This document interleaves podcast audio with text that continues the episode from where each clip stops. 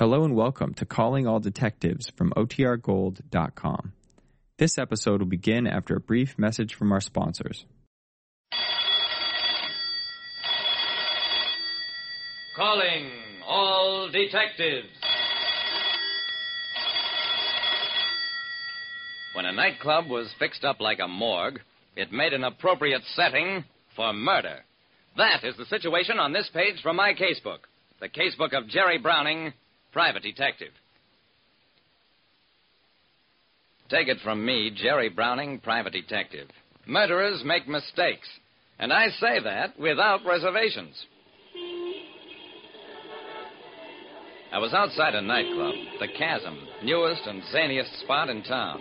Artie McCoy, the owner, had asked me to stop in to talk business. I walked in. Greetings, mortals. As you enter these portals, you'll find that here mystery is no foreigner. So watch your step, especially round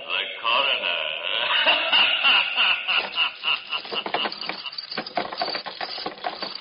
It was a recording, of course, but effective. And next came an eerie clanking of chains, and the very floor began to move. I descended into the Chasm. It was quite a place. There were fake tombstones and phosphorescent skeletons everywhere. The tables were in the shape of coffins, and what light there was came from lamps made to resemble skulls. The customers seemed to be having a good time, though, and the head waiter, dressed in the formal attire of a very stagey undertaker, was a busy man. Uh, sorry you had to wait, sir. You have a reservation? Nope. I want to see Artie McCoy. I'll go right to his office.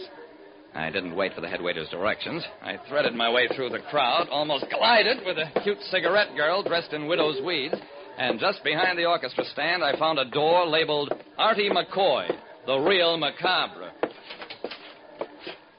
I opened the door. McCoy's office was just as goofy as the rest of the joint. Believe me, he must have had a weird sense of humor to dream up a place like this. But as I went toward the marble slab that served as his desk, I knew Artie McCoy had had his last laugh. There was a neat bullet hole above his heart. And as I stared at it, McCoy gave one dreadful groan and died. When the owner of a weird nightclub sent for me, I found that a murderer had got to him ahead of me. Lieutenant Dawson and the homicide squad answered my call on the double. Sergeant Rooney, see that the entrance and all the exits are covered. Don't let anybody in or out. Now, Jerry, tell me how you happen to be here. I told him. McCoy sent for me, Dawson, but he didn't tell me why. He wouldn't. Artie was a pretty smart operator. Not a wrong exactly, but slick. I heard that when he opened this spot, he ran into a little trouble with some of the competing clubs. I nodded. And as I did, something small and lustrous caught my eye. I bent down, picked it up. And look, Dawson, a hunk of pearl.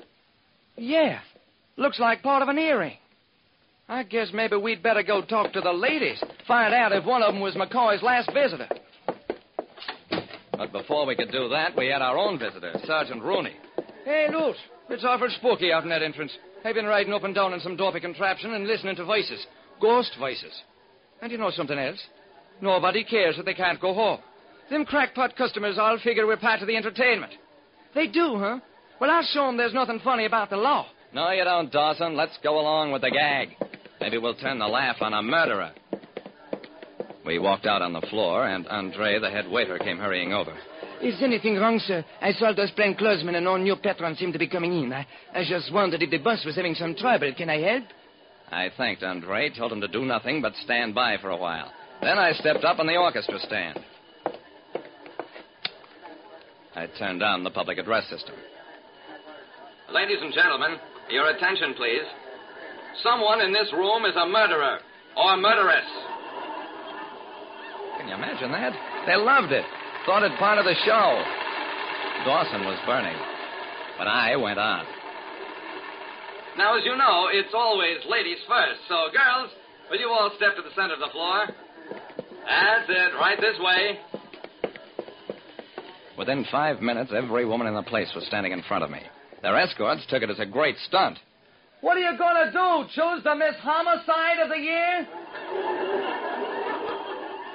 I let him laugh, because it gave me an idea. I figured the gal who'd lost that hunk of earring didn't know it, or else she'd have ducked back to McCoy's office and I'd have seen her. That's why... Girls, remember that business with Prince Charming and Cinderella's missing slipper? Well, we're going to have a little hunt-and-seek contest of our own, only we're looking for a lady who's lost an earring. To a woman, they put their hands to their ears, but what that proved was nothing. No earrings or parts of them were missing. I tried another trick, this time looking for the gun that had killed McCoy. Too many earrings and too many lovely ladies for me to choose from. So tell you what, let's make the winner the gal with the heaviest pocketbook. My audience was too cooperative. Those gentle ladies actually threw their purses at me. And the result of this smart stunt? Zero also. No gun. Just then, Sergeant Rooney pushed through the crowd holding a gun, and the customers still thought it was part of the act. Dawson couldn't bear it. He held up his hand and his police department badge. There was a lot of whispering, and the ladies, finally realizing that the hunt for a murderess was no joke, quietly filed back to their tables. I turned to Dawson. I'm sorry, pal. Forget it, Jerry. Would have been a good trick if it worked. Now, Sergeant, where'd you find the gun? Down in the shaft that trick flower goes into. But, loot, I don't guess it'll do us much good. We checked it for prints and registry. Drew a blank on both. Dawson sighed. Okay, so what we've got is a hunk of pearl, fake, and a gun with no trace of ownership. Some case. We've got to work it strictly off the cuff. I looked at Dawson as he said that. Off the cuff it is, Dawson, that pearl. It could be from a man's cufflink. This time we called the men out on the floor, had them hold out their hands. But we didn't find a broken cufflink in the crowd. Then I remembered something. I sent for Andre, the head waiter. Andre, you're the only man here wearing formal clothes. Let's see your cuffs. He tried to break away and was jumped by a dozen cops. After that, he was ready to talk. Admitted that he was a silent partner in a club across the street. McCoy's place was ruining his own joint and cutting into his gambling profits. So he decided to get McCoy. Nobody knew Andre. It was easy for him to get a job with McCoy and wait for his chance. Except that McCoy was worried and called me. The broken cufflink was Andre's, of course, and it proved expensive. It cost him his life. Like I said, a killer always makes some mistake. And when it comes to paying for his crime, he can't put it on the cuff.